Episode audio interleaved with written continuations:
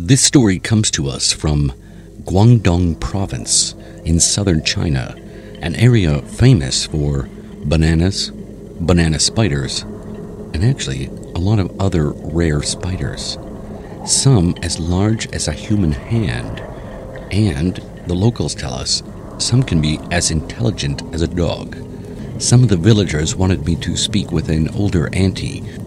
She lived in one of those two story concrete farmhouses you'd see in southern China. She still lived alone, a spinster. She wanted to tell us that these spiders were indeed very intelligent. And she tells us that when she was a younger lady, she was living alone, and unlike many people who would be afraid of them, she noticed that these spiders would be cooperative. In fact, she said they never bothered her. She could leave snacks for them, and they would seem to appreciate it.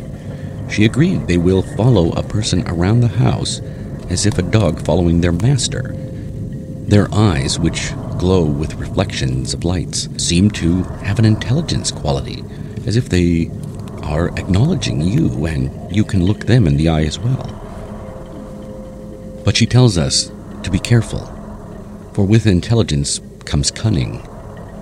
She recalled being in her mid 20s, where it was unusual in the time and place for a young woman like her to be living alone. But due to her family passing away, she was in such a situation. She said she learned to take care of herself quite well. But one day she recalls waking up very ill. She says that morning she can remember feeling nauseous, dizzy. She had to vomit several times. She tells us that back then, 35 years ago, in these type of Chinese villages, there were no cell phones and no easy conveniences such as delivery, so she had to take care of herself. She recalled how desperately ill she felt that morning. In fact, she said it got worse and worse as the afternoon came around.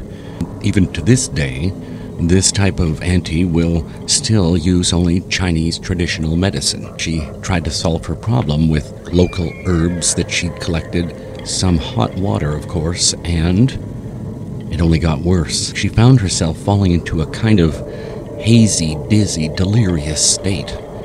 She realized there was no other choice but to lay down before she passed out where she was standing. She said she made her way up to the second floor flopped out on the bed, and blacked out. She had no idea how long she'd been passed out, but she was awoken by the spiders. Yes, those spiders we talked about.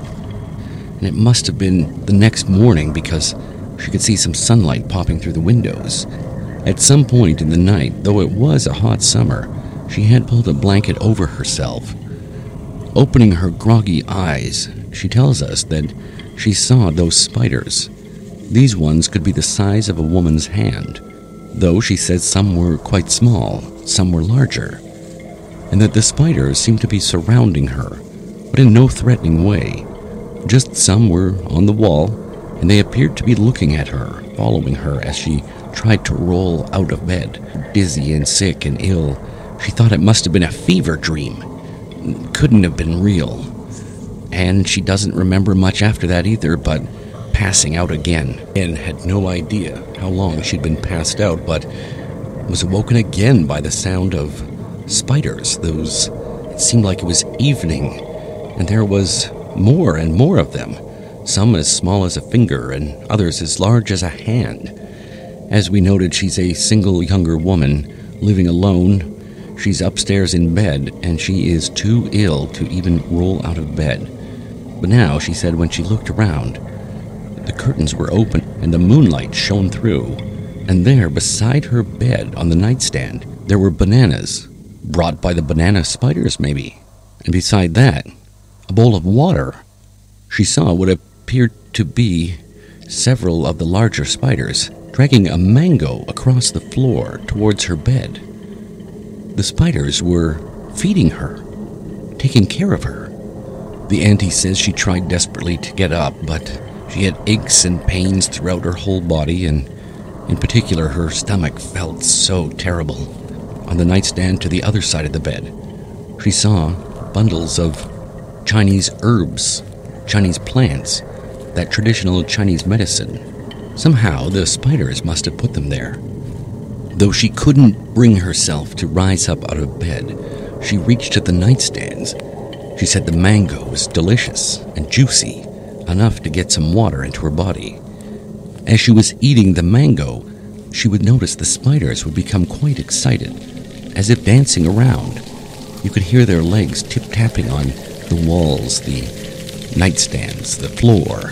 In fact, they seemed to be surrounding her like an audience. Then she made her way to the banana.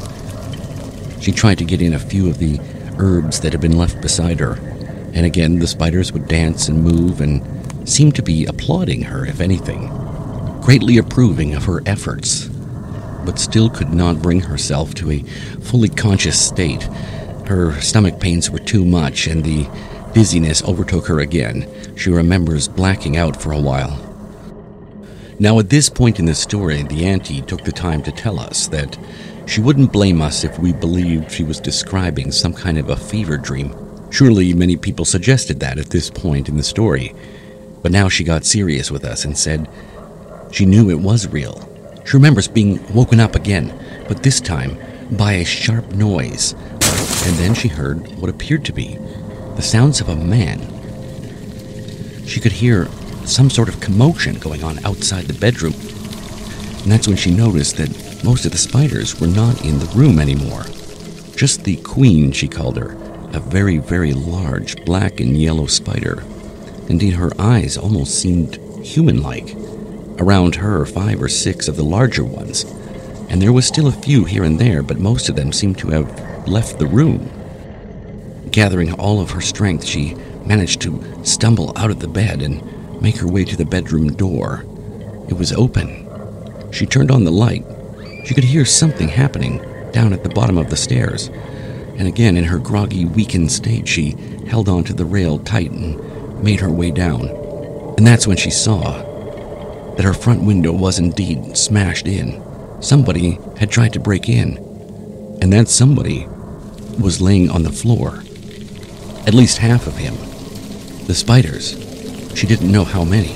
Maybe 50, a hundred, maybe a thousand of them. They had swarmed the body and were in the middle of eating it. Indeed, only half the body remained, and she recognized who it was, too.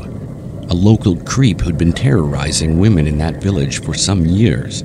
She knew that if he had taken the time to break in like that, he would have made his way up those stairs to her bedroom, and in her weakened, helpless state, Surely he would have done something very terrible. However, he didn't even make it to the stairs. The spiders had somehow intercepted him, perhaps swarmed him, biting and stinging and covering his eyes, and that was surely the noise she heard as he fell to the floor. Once she realized what she was seeing, she let out a surprised yelp. The spiders had saved her life. Some of the spiders began moving towards the stairwell. She would back up a step, and they would move forward a step, as if coaxing her to go back up to her room. There was nothing to see here. They had taken care of everything. And so she did. She made her way back up the stairs, struggling, grabbing the handrail, but she was able to stay conscious. She made her way into her bedroom's bathroom, and that's where she washed up. Was able to drink some water, but the stomach pains were too much. She couldn't bear it. All the excitement. She was exhausted. The illness was still having its way with her. She did make it back to her bed and once again laid down, almost desperately trying to stay conscious, but stomach pains, the illness was taking its toll. She was going to pass out again. There were mangoes everywhere, bananas, herbs, an apple beside her bedstand, and incredibly, a bottle of water had made its way to the other nightstand. As she took a few bites and tried to get through another banana, more and more of the spiders came back up into the room.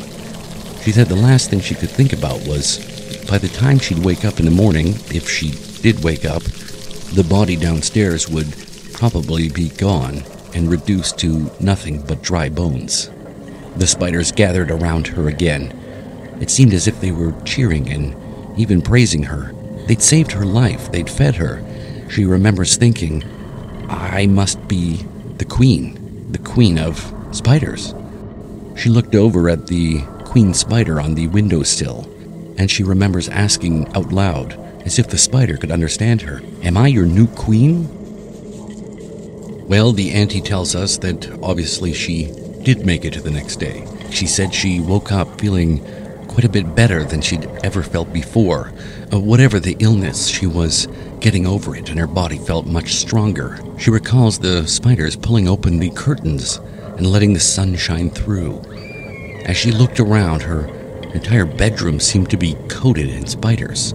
They were on the walls, the ceilings, maybe a thousand of them, yet all of them facing her, looking at her, and as she woke up and smiled a little, they danced and danced and danced around again, making all kinds of brushing noises and chirps as they seemed delighted that their queen was safe and secure and doing much better.